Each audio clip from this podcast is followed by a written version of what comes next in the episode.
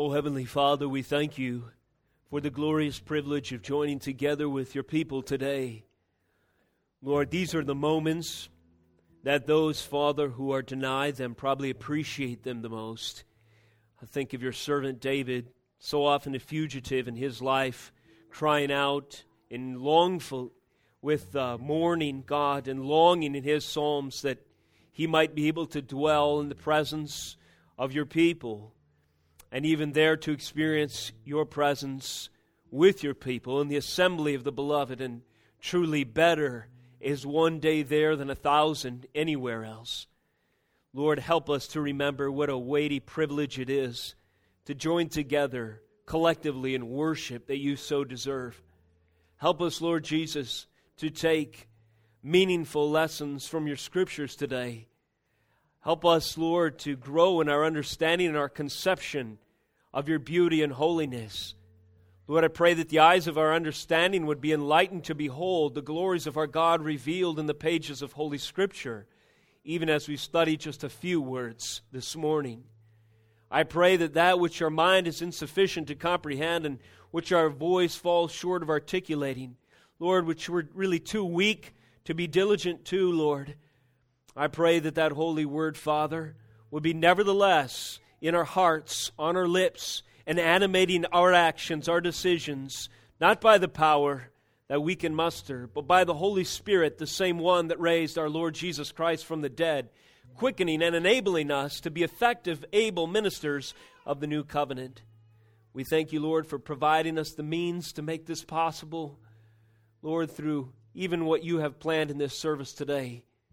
I pray as you answer this prayer that you would get the glory, that your kingdom would grow and expand, and our hearts would be solidly unified with each other on our rock, Jesus Christ, so that we might better serve your kingdom purposes in our day and age. In Jesus' holy name we pray. Amen. Praise the Lord.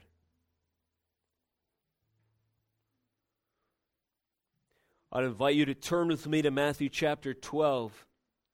title of this morning's message is Incarnational Conquest. Turning the term incarnation into an adjective, incarnational conquest. When Jesus was incarnate, when he took on flesh, became a man, and walked among us, there was an imperial conquest in mind. There was a kingdom coming in Christ's words and in Christ's actions that took foothold in his mighty work that required the incarnation and exists and proliferates and takes ground to this day. And this imperial marching forward of the kingdom of God is something that we are involved with. It's something that we are commissioned to be ambassadors of. When we represent Jesus Christ, we're representing a conquering king, a Lord of glory, a Lord of heaven and of earth. And when we march forward, we do so fully armor clad. As Ephesians 6 delivers to us the armaments that we are given the breastplate of righteousness, the helmet of salvation, the shield of faith. Our feet are shod with the preparation of the gospel of peace. In our hand is a two edged sword, the word of God, the sword of the Spirit. All of this imagery in the scriptures, you add it together and you realize this is a war. There is a kingdom. There is a sovereign. We are his subjects. There is a realm. There's a context of Christ's authority, and it is limitless. And there is a law. There's a standard of righteousness by which he alone is able to make us judge worthy by the imputed righteousness of Christ. And so, in these terms, as we visit the gospel, if we keep that context in mind, I trust that you, along with myself, will have an awakened understanding of what Christ means when he says, The kingdom of God is among you, upon you, is dawning on you. The kingdom of God is at hand, it has arrived. There is within this idea of the kingdom come an incarnational conquest that I'd like to explore at greater depth today. And in Matthew 12, our primary text will be from verses 22 to 32. So follow me as I read. Then a demon oppressed man who was blind and mute was brought to him, and he healed him, so that the man spoke and saw. And all the people were amazed and said, Can this be the son of David? Well, when the Pharisees heard it, they said, It is only by Beelzebul, the prince of demons, that this man casts out demons. Knowing their thoughts, he, Jesus, said to them, Every kingdom divided against itself is laid waste, and no city or house divided against itself will stand. If Satan casts out Satan, he is divided against himself. How then will his kingdom stand? And if I cast out demons by Beelzebul, by whom do your sons cast them out?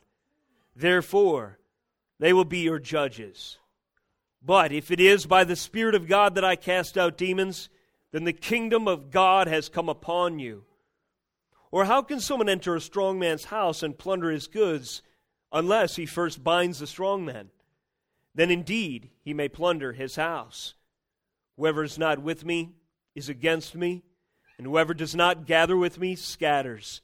Verse 31 Therefore I tell you, every sin and blasphemy will be forgiven people, but the blasphemy against the Spirit will not be forgiven. And whoever speaks a word against the Son of Man will be forgiven. But whoever speaks against the Holy Spirit will not be forgiven, either in this age or in the age to come. Amen. God's Holy Scriptures. John Pringle, Calvin's able commentator, I quoted several weeks ago in a sermon entitled Titanium Plowshare.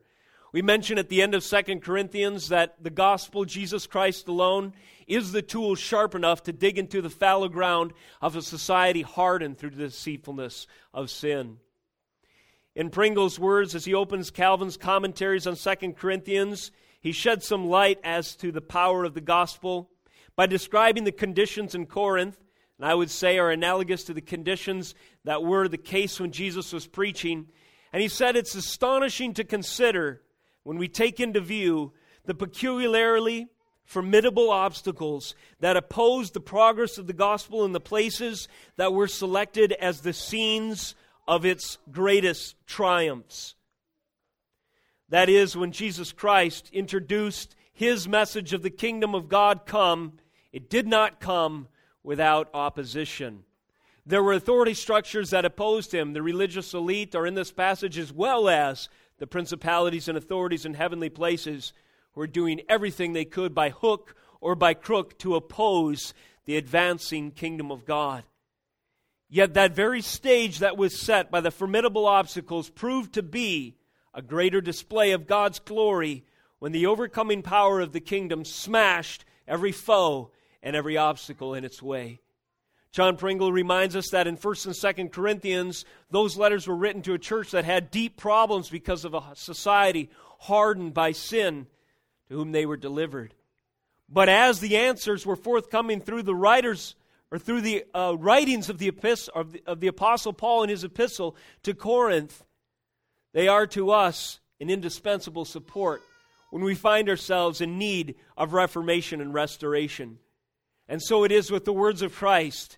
That is to say, that the oppositional forces that faced Jesus Christ down, when they were conquered by either a word of his gospel power or a demonstration of his gospel authority, those very obstacles proved useful to the glory of God to display to us the overcoming power of this kingdom that Jesus was preaching.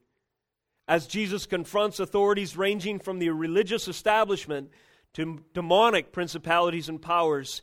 The inauguration of the kingdom of God is set in glorious contrast to every opposing force as Christ proves victorious against every possible foe. I'd like to offer you in this passage this morning a heading and perhaps five ways where we can see that the forces that oppose Christ setting the stage for gospel truth. The heading is as follows Demonic activity in Matthew's gospel sets the stage to reveal the following. The heading again Demonic activity in Matthew's gospel sets the stage to reveal the following. Point number one what believers are supernaturally saved to do. Point number two demonic activity in Matthew's gospel sets the stage to reveal the scope of Christ's ultimate authority. Number three, this activity sets the stage to reveal cosmic kingdom dynamics. And number four, the stage is set to reveal the turning tables of judgment. And number five, if we make it this far this morning, Trinitarian roles in redemption. That's a brief overview of the structure of this message. Now let's dig in a little further. Number one, the demonic activity that we see here, the forces in the heavenly places, as it were, the principalities and powers, provided a stage to reveal in Matthew's gospel what believers are supernaturally saved to do. And we see this in the miracles recorded here. Let's back up to this miracle that we see in chapter 12 a little earlier in verse 9. We pick up this narrative as we read here. He, Jesus, went on from there and entered their synagogue. And a man was there with a withered hand. And they asked him, Is it lawful to heal on the Sabbath?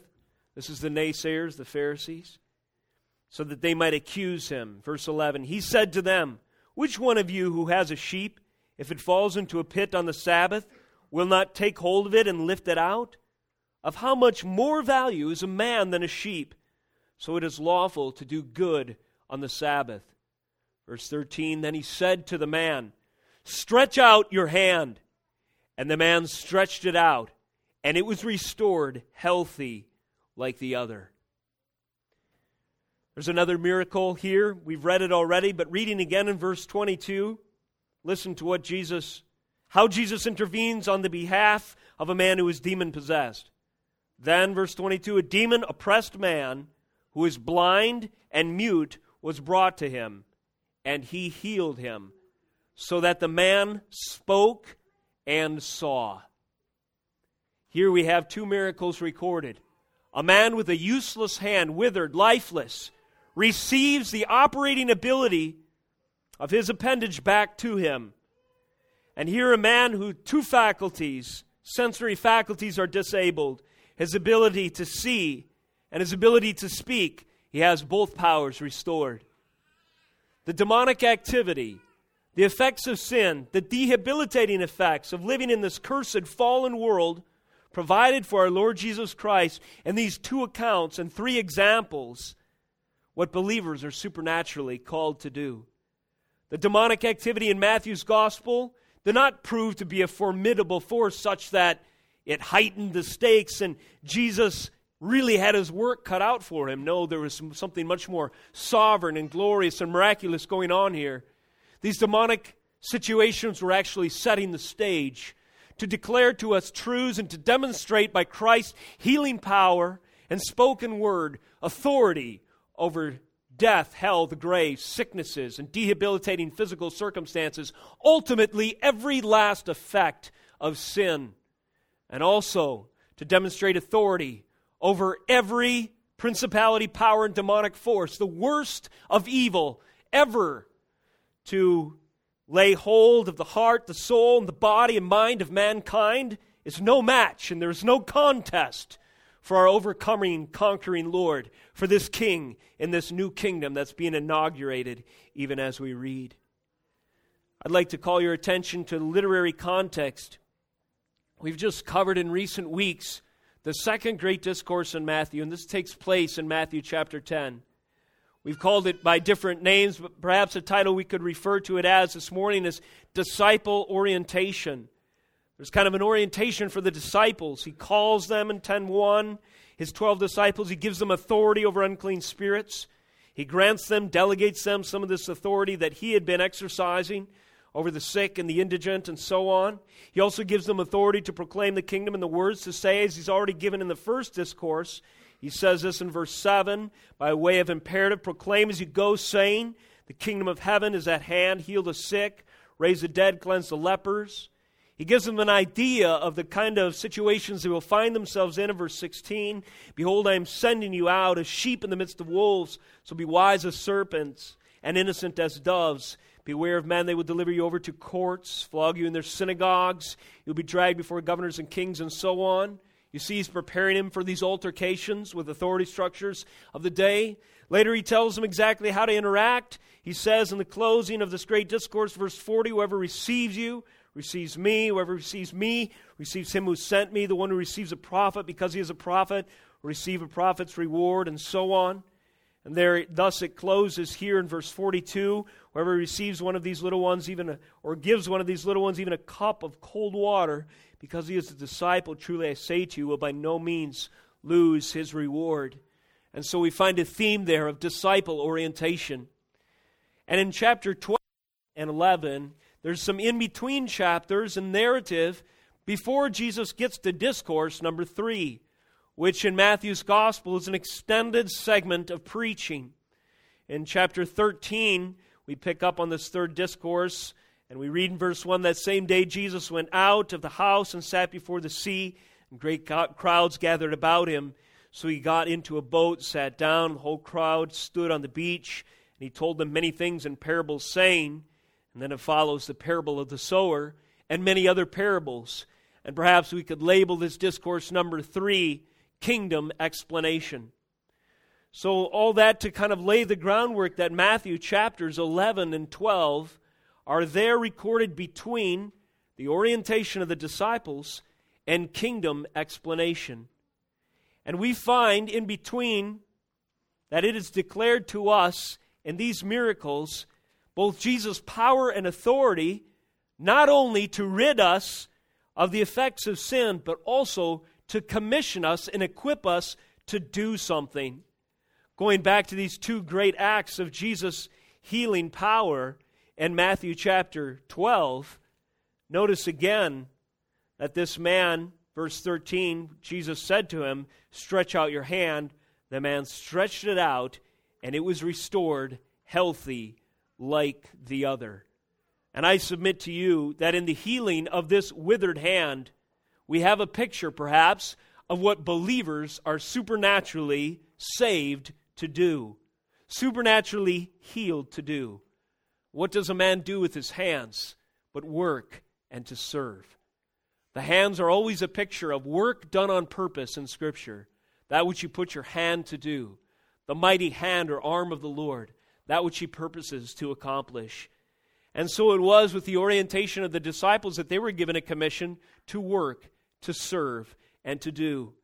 And in the picture of this miracle, I find it a beautiful portrayal of exactly that in a different form. The demonic activity in Matthew's gospel, namely in this case the effects of sin, that would prove to debilitate our physical body. They set the stage to reveal that believers are supernaturally saved to serve, supernaturally saved to work. And then we continue to read, and if you catch my drift here, I think you can see two other things fairly easily in verse 22 of chapter 12 that believers are supernaturally saved to do. Reading again, then a demon oppressed man who was blind and mute was brought to him, that is, brought to Jesus, and he healed him. So the man did what? He spoke and saw. This demon oppressed man hadn't been able to articulate any words in a coherent way, in a cogent way to declare anything. If he was able to make any sounds at all, no doubt it was babble and it was meaningless, no reasoning about it. And it says here that his sight was affected as well. He wasn't even able to perceive, to see, to take in. The normal faculties that we take for granted in our physical body were denied this man because of the demonic oppression. This demonic activity had robbed him of his sight and had robbed him of his ability to speak. But this demonic activity in Matthew's gospel set the stage to reveal that believers are saved not only to work, but to speak and to see. Believers are saved to speak and to see. Jesus had given the commandments to the disciples to speak the kingdom of God. Jesus had given the disciples commandments to go and under his delegated authority to pray over the sick. Later, Jesus would give commandments to the disciples to go and to disciple. The disciples, when they formed the early church in the book of Acts, they began to work they formed the diaconate, the group of deacons that would serve the needs of the widow, the orphan, and the indigent. They took care of their own. They equipped through their works this whole community with a new refuge that was set up in the kingdom of God, a place where believers were seen doing what God had set them free in His supernatural power to do that is, to work, to speak, and to see. We were set free by the amazing power of Jesus Christ to open up the eyes of especially the spiritually blind to see our own sin in light of a holy God, to repent and to trust that His blood as the sacrifice for our sins is our hope and our salvation. And I love the picture in this miracle that the demonic activity that keeps hearts blinded to sin only sets the stage to reveal what Jesus' supernatural power can do. Jesus' supernatural power saves us to see the gospel as the glorious truth revealed to the soul of mankind caught in his wickedness, depravity, and death of sin. And more than that, the believer sees that the supernatural power of Jesus Christ saves us to speak and to share with others that glorious hope of salvation and to serve them, to work with our hands to accomplish the great work of his kingdom. So there you have it. Perhaps point number one we see in Matthew's gospel that in the incarnational conquest, that which the enemy thought would be a really strong tool, perhaps, to oppose Jesus Christ, to kill him, to thwart his attempts, to provide a roadblock on the path of the Messiah's road to success, proved in the incarnational conquest of Christ to be instead a stage, a stage to reveal that believers are supernaturally saved to work, to speak, and to see. Secondly, the demonic activity in this section of Matthew's gospel proves a stage to reveal the scope of Christ's ultimate authority.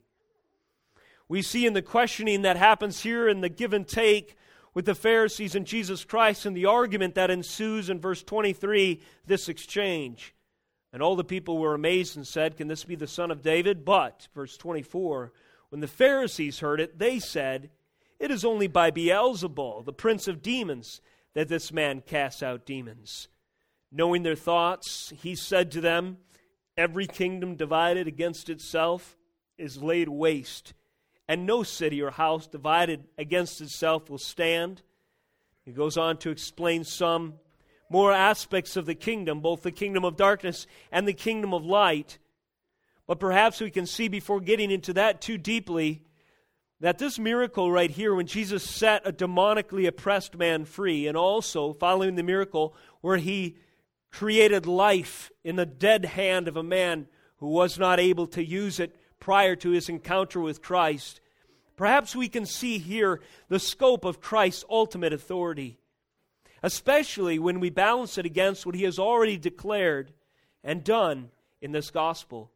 rewind just a little bit with me, if you would, a chapter to chapter 11. And let's go back to back in, in our minds with this demonstration of Jesus' authority with what we've already read a chapter previous. Read in verse 20. Then he, Jesus, began to denounce the cities, to denounce the cities where most of his mighty works had been done, because they did not repent. Woe to you, Chorazin! Woe to you, Bethsaida! For the mighty works done in you had been done in Tyre and Sidon. If they had been done in Tyre and Sidon, they would have repented long ago in sackcloth and ashes. But I tell you, I will be mo- it will be more bearable on the day of judgment for Tyre and Sidon than for you. And you, Capernaum, will you be exalted to heaven? You will be brought down to Hades. For if the mighty works done in you had been done in Sodom, it would have remained until this day. But I tell you that it will be more tolerable on the day of judgment for the land of Sodom than for you. And here we see very clearly the power of Jesus Christ to judge and to condemn to Hades, that is, to hell. Jesus Christ holds within his power the standard of righteousness and will in every case, without exception, exercise it perfectly to the nth degree on that day of judgment. And only the blood bought righteous, through Jesus Christ's atoning power alone, will be judged worthy by his righteousness, not theirs. And every other, every other individual who lies outside that camp of sheep, every goat who's trusted something else as their justification, will be led straight to Hades, to hell. And they will share the fate that we see symbolically in the Old Testament when fire came down and consumed unrepentant cities like Sodom and Gomorrah. This will be the fate of everyone who does not confess Jesus Christ as Lord. In Jesus' first great discourse in Matthew chapter 7, as he wraps up his comments, he closes his dissertation on the, on the law. He establishes himself as the authority to adjudicate it. And he tells everyone listening that they will fall into one of two camps. Verse 21 of chapter 7 Not everyone who says to me, Lord, Lord, will enter the kingdom of heaven, but the one who does the will of my Father who is in heaven. On that day, many will say to me, Lord, Lord, did we not prophesy in your name and cast out demons in your name? Do mighty works in your name, and then I will declare to them, I never knew you. Depart from me, you workers of lawlessness. Everyone then who hears these words of mine and does them will be like a wise man who built his house on the rock. The rain fell, the floods came, the winds blew and beat on that house, but it did not fall because it had been founded on the rock. Conversely, we read in 26 everyone who hears these words of mine and does not do them will be like a foolish man who built his house on the sand. Rain fell, the floods came, the winds blew and beat against that house, and it fell, and great was the fall of it. And these passages preceding these healings, this miraculous intervention by Jesus Christ, we see unequivocally Jesus Christ as judge.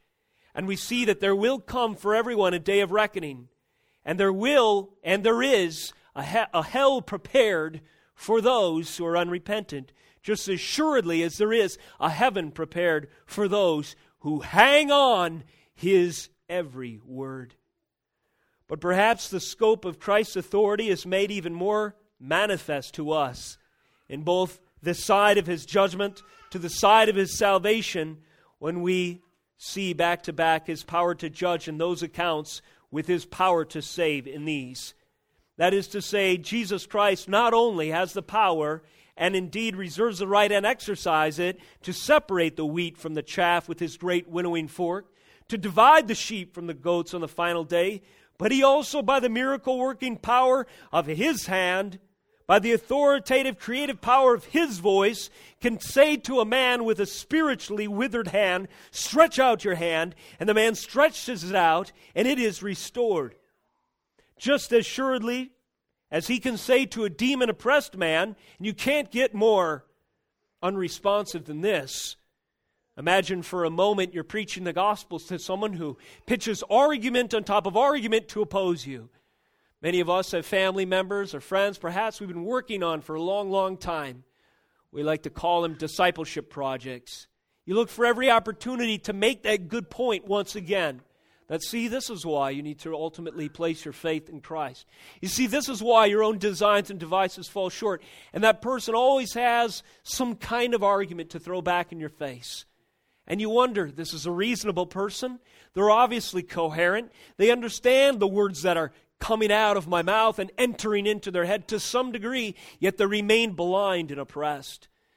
Now, if that oppression isn't bad enough, just the hardness of heart due to sin, even if you have your reasoning faculties, when we see this situation, really the position that this man finds himself in is elevated. This is not just a man who has had a hard heart when he hears a good argument for the gospel. This is a man who cannot even articulate an argument.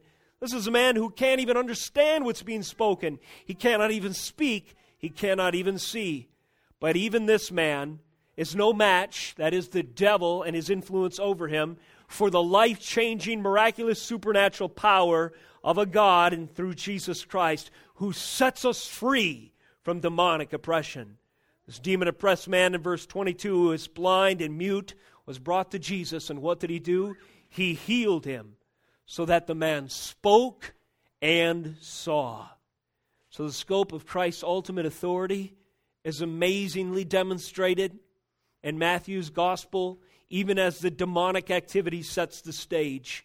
No matter how oppressed the heart and soul and even the reasoning faculties of man might be, Jesus Christ's authority can set that individual free from sin and death give them back their wits, change their heart, renew their ability to see, to speak, and to work for His great kingdom.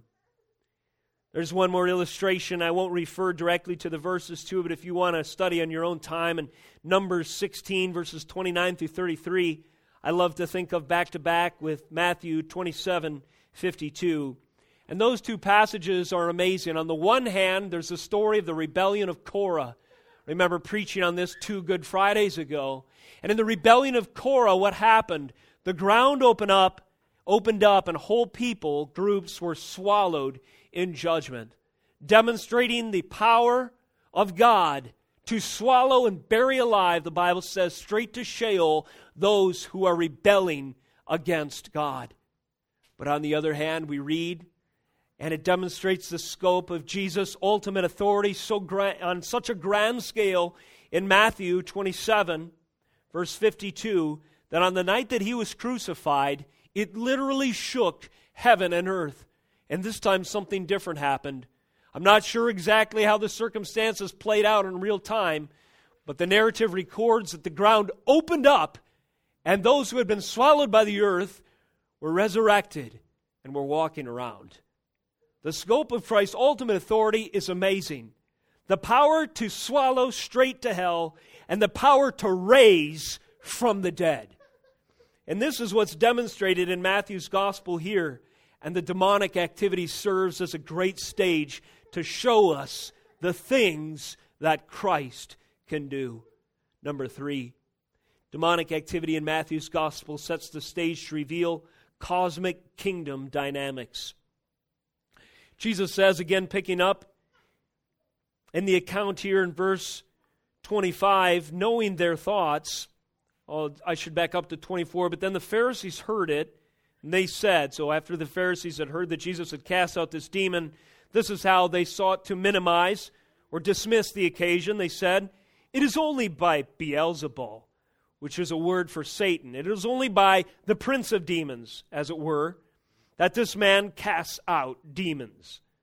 Knowing their thoughts, Jesus said to them, Every kingdom divided against itself will stay, uh, is laid waste, and no city or house divided against itself will stand.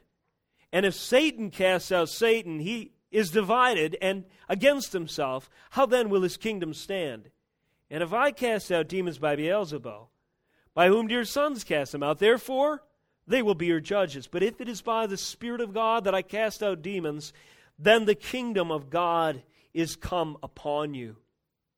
Here in Matthew's record, this demonic activity, in this case, the argumentative authorities represented by the scribes and Pharisees that were opposing Christ, Christ served as an opportunity for Jesus to teach us something about kingdom dynamics. Jesus draws our attention to the obvious, first of all, that a kingdom by definition is united. There is no such thing as a kingdom that is against itself. That's a civil war. That's two kingdoms, a schism within one kingdom. And so he says, not only is it the case in the kingdom of darkness, but so it must be in the kingdom of light. Jesus says in verse 30, Whoever is not with me is against me, and whoever does not gather with me scatters. So, do you understand the logic here? As ridiculous as it is to say that Satan would ever cast out a demon, it is that ridiculous to say, I am with Christ but I don't regard his teaching.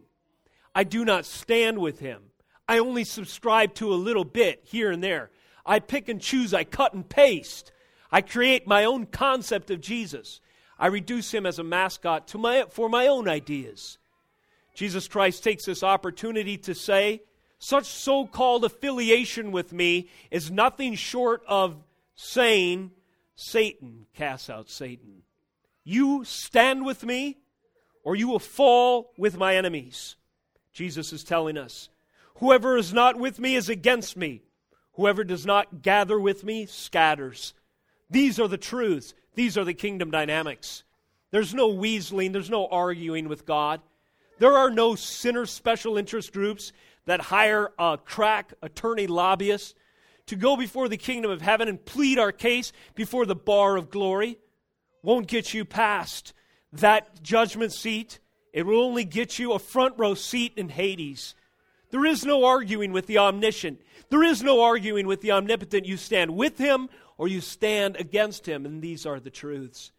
Uh, Jesus is pointing out, in spite of these sophisticated designs that looked good to men that the Pharisees and scribes were employing here, Jesus Christ saw right through their scheme, right through their facade, right through their hypocrisy to their heart. And he knew he was speaking to his most venomous enemies, as he later calls them, those who would find like company in a brood of snakes, among snakes and so on. Cosmic kingdom dynamics are illustrated here, even in the interchange and opposition that Jesus received.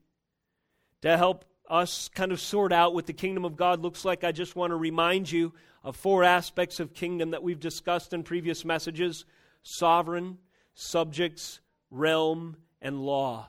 Four elements in a kingdom as is helpful for me to understand anyway. Every kingdom has a sovereign, a governor, a ruler, a king, and authority.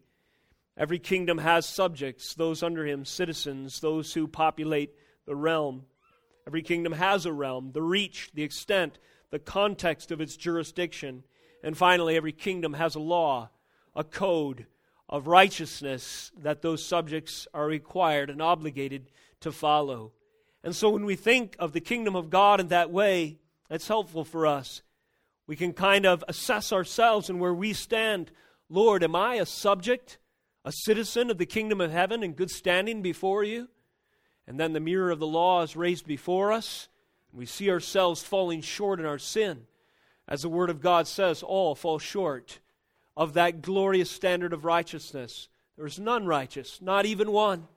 So we cry out to the Lord for His mercy. Oh, make us righteous, sovereign one. I cannot save myself. And what does He do? He sends the only perfect subject's righteousness directly into your heart. Jesus Christ in his incarnation became a subject of the kingdom of God in the same way, yet infinitely uh, glor- more glorious than you and I, but nevertheless, he took on human flesh and he walked among, among us. And so, this subject, by his law keeping power and by its imputation or transfer to us, is the only way of salvation.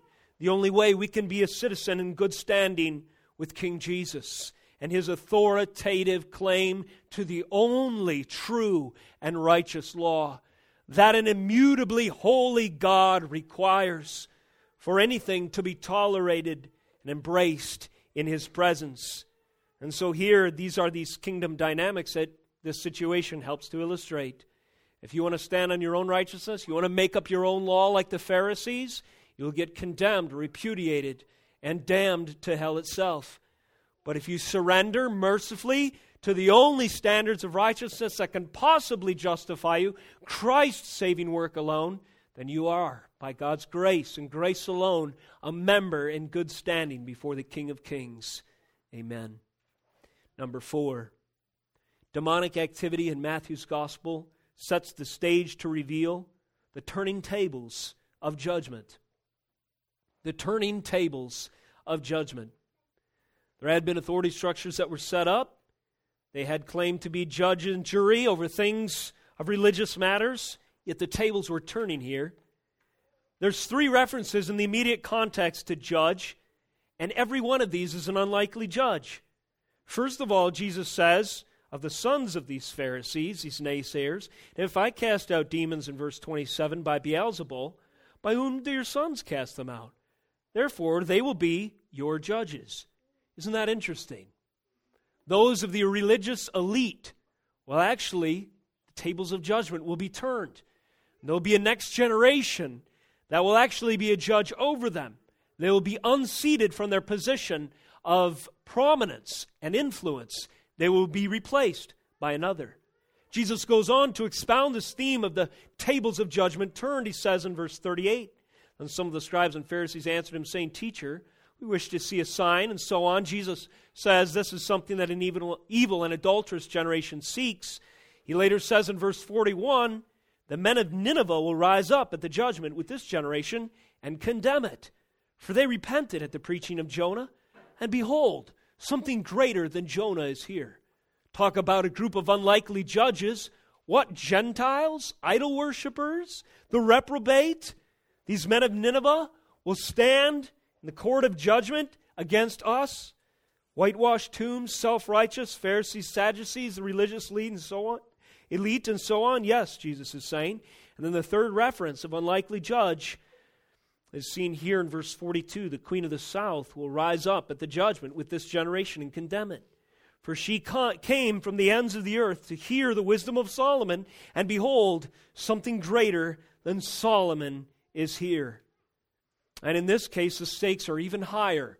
Not just the pagan in the eyes of the Pharisees, not just those who are outside of the covenant community, not just a reprobate Gentile in their mind, but a woman no less, one who didn't have the privileged stature within their culture.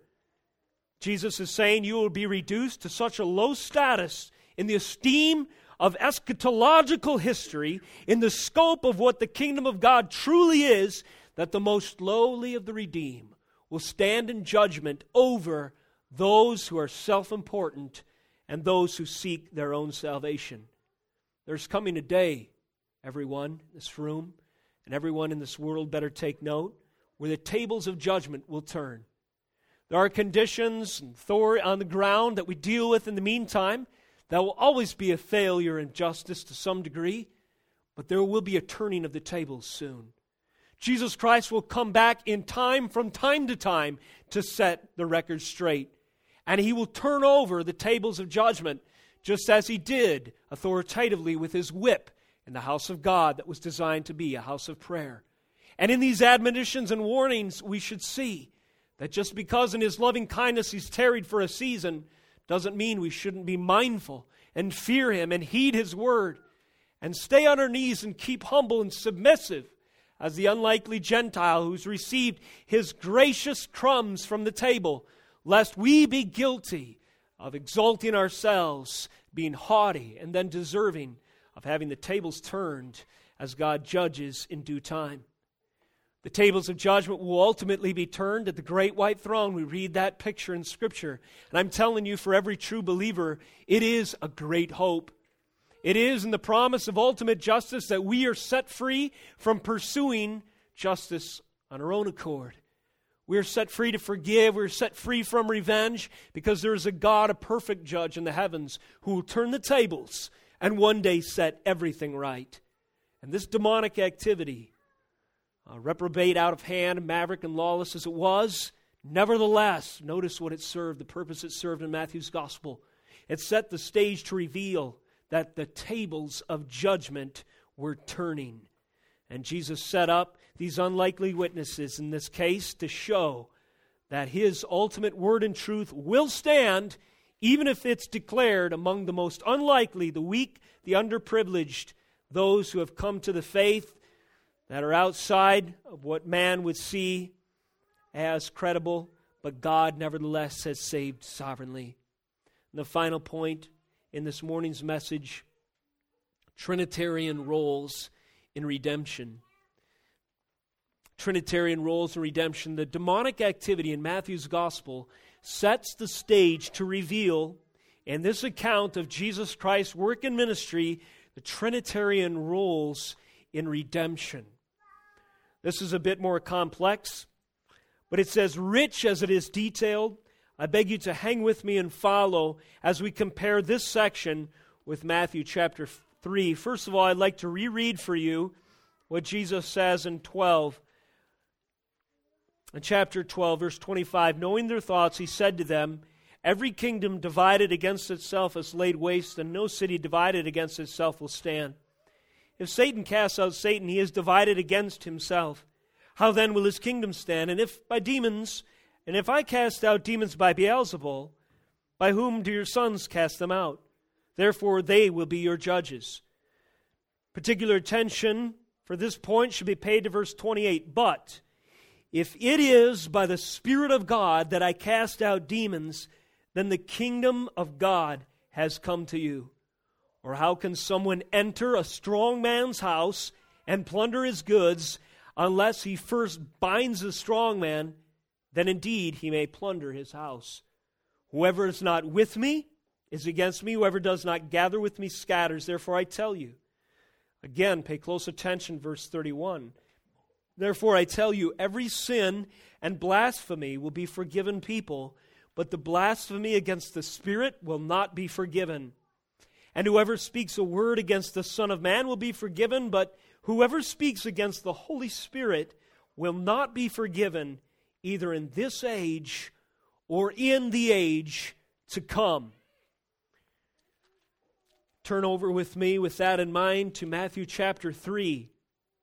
And let's endeavor to interpret Jesus' words in the context of this gospel. What is Jesus describing here that is made possible by the work of the Holy Spirit. This is something implied within the text that was planned by the Father God and has been and continues to be the central theme of all of Scripture. There is a Father who predestines and plans, there is a Spirit who enables, and there is a Son who purchases redemption. And here we have the distinctive roles in the economy of redemption, if you will, within the Trinity. And this it goes hand in hand in our understanding of what Jesus is getting at here. But to help us and, cl- clarify even more, perhaps Matthew's account and end of chapter 3, beginning of chapter 4, can come in handy as well. Verse 13. Then Jesus came from Galilee to the Jordan to John to be baptized by him.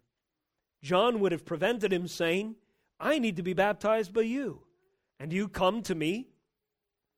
But Jesus answered him, Let it be so now, for thus it is fitting for us to fulfill all righteousness.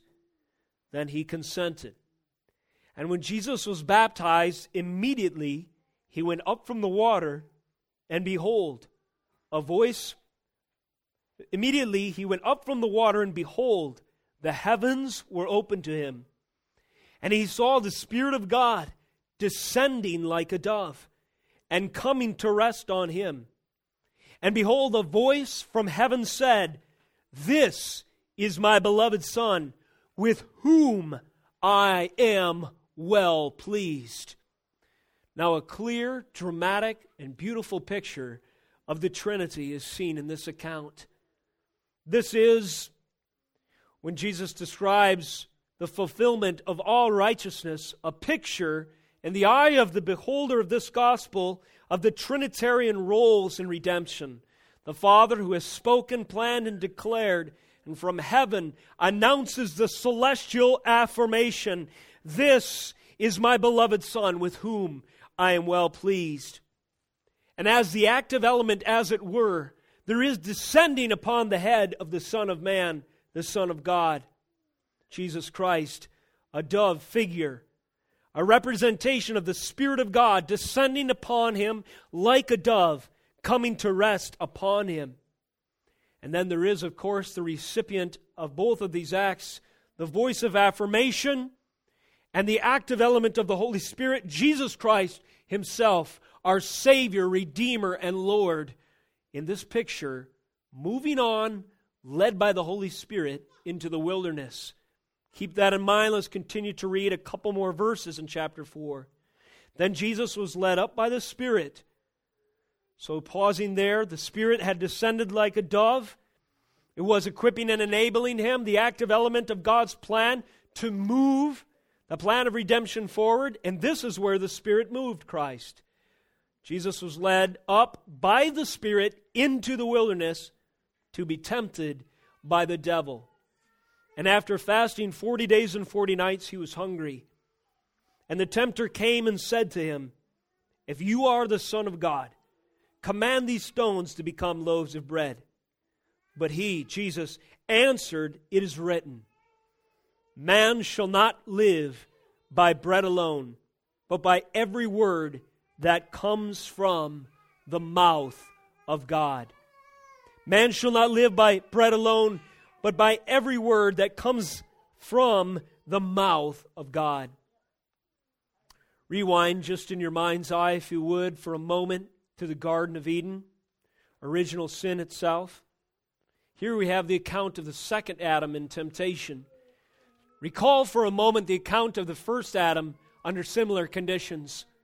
What if he, the parent of the human race, had said, Man shall not live by forbidden fruit alone, but by every word that proceeds out of the mouth of God. And the word from God has said, I may eat of every tree in this garden, but from the tree of the knowledge of good and evil I'm commanded not to. I will therefore obey. Be gone, Satan. If he had done so, history would be different. There would be no need if things continued as they were for a Redeemer. That was not what happened. In this probation period, if you will, in the garden, that is a testing time, were the situations to see if Adam and Eve were going to be faithful to keep the covenant of works. That is, I will bless you with my presence so long as you obey, to see if those conditions would be upheld. Didn't take too long, and those conditions were utterly violated. And our first Adam sinned and plunged all of us, the seed of the human race, into sin.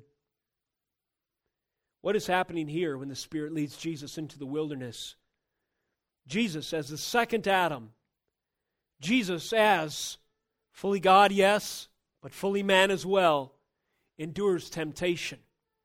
And what is starkly and dramatically different about the Son of Man in this case is when the enemy throws up everything that he can possibly think of to entice Jesus Christ away from the plan and the word of Almighty God, he says to him, Man shall not live by bread alone, but by every word that comes from the mouth of God. And thus, Jesus, the perfect man, the second Adam, endured the probation and was the law keeper and kept the covenant. And that's the righteousness we needed. Jesus Christ being tempted, brought there by the work of the Holy Spirit, enduring it as the incarnate Son, according to the perfect plan of the Almighty God, was the absolute necessity in order for any to be made righteous. When Jesus Christ, in this temptation and probation, as it were, endured and triumphed, it was a testament to the incarnational conquest of the God man. And when Jesus Christ endured this temptation of sin, and now gave him the ability to impute, to grant upon his death that last will and testament to you and to me. And Jesus Christ, when he died, passes along his law keeping righteousness to make perfect and holy all who trust in him for salvation. Now, that's what happened in the gospel exchange. That's what happened in the gospel record. That's what happened when the Holy Spirit moved Jesus to the wilderness. That was accomplished in the mind and will of God. And seed form before the world began and now taking place in fruition in the fullness of time right here before the eyes of the onlookers. But the Pharisees didn't see it.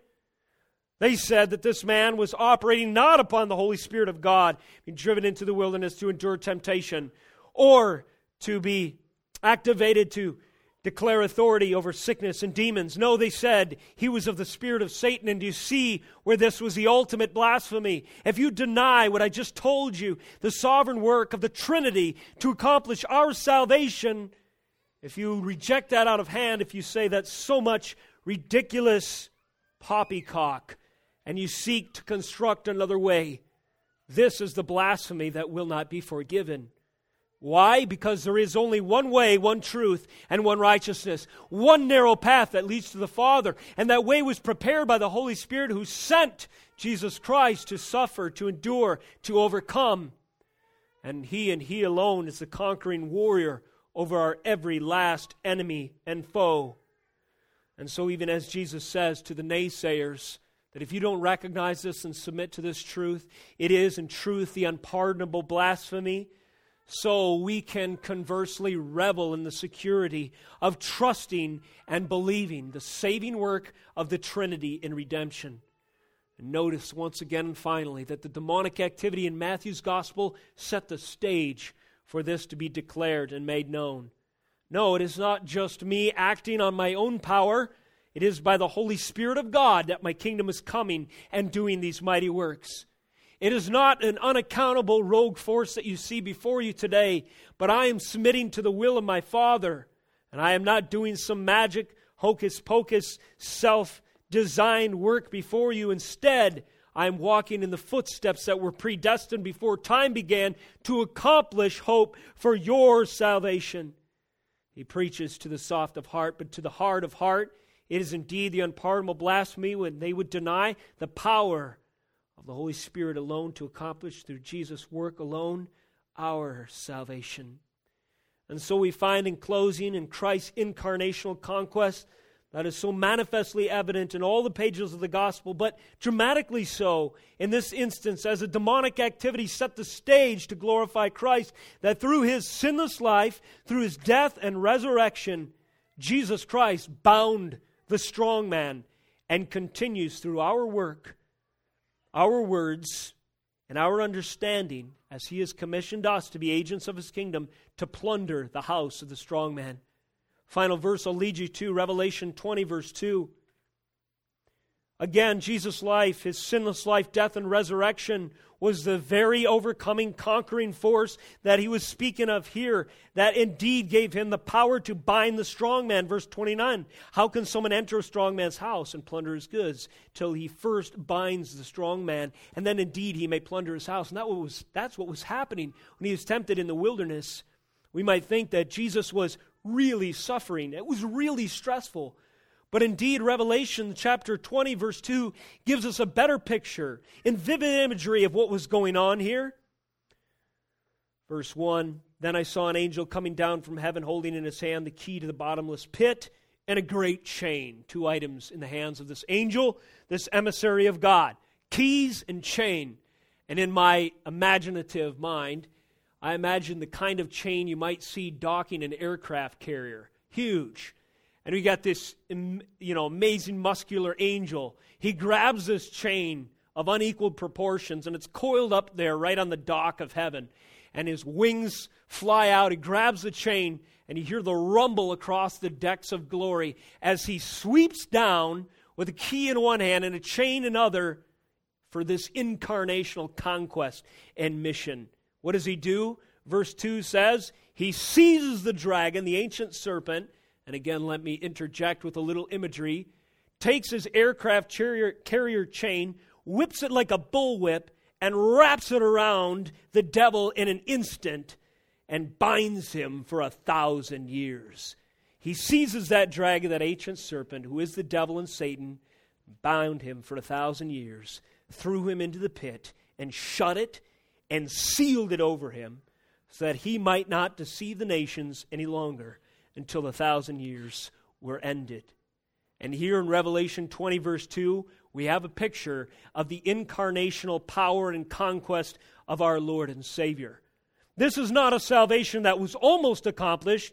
This was really no contest at all. This was the overcoming victory parade of the Lord of glory when he, through his sinless life, death, and resurrection, bound the strong man, Satan himself, and continues to do so through our obedience to his work. He plunders his house, and every one of you is spoil from the enemy's camp. And here we are assembled as riches, as the reward of the lamb that was slain purchased by his blood alone. And this picture in Revelation 20 shows us in vivid imagery that this incarnational conquest was no contest at all. For the Lord of glory delivered an immortal, I'm sorry, an eternal and mortal blow to every last enemy sin, sickness, demonic oppression, and death and hell itself. Praise be to his holy name. Let's close in prayer. Oh, Heavenly Father, we thank you for the glory and the power of our Lord Jesus Christ revealed in the pages of Scripture. What a gift this book is to us when we are weary and lacking the strength to summon the energy and courage to face our own enemies, whatever it may be. There is sufficient resources within your holy scriptures to equip us once again with our armaments for war. So I pray for any who might be weary in the battle today and fighting the good fight of faith, that they might find their equipment there. And perhaps what is spoken today or other verses that you recall to their mind or their own study throughout the week. I pray that we would move forward, Lord Jesus, in faith and conquering confidence, knowing that you have ultimately defeated every last foe, even as you declared it is finished. Father, and I also want to pray for any who, who might find themselves outside of the camp who surrender and submit to the Lordship of Jesus and build their house upon his rock, and who submit to him as their sovereign and say, According to your rule, I stand judged sinful, and according to your righteousness alone am I justified. So I throw myself at the mercy of your power to save this day. Lord, in either case, I pray that your kingdom would advance and we, your conquering warriors, would be diligent to continue to work, to speak, and to understand in greater detail your kingdom come, your kingdom that has come, and your kingdom that will ultimately be consummated in the new heavens and the new earth. All for your glory and name's sake, Lord Jesus, we pray. Amen.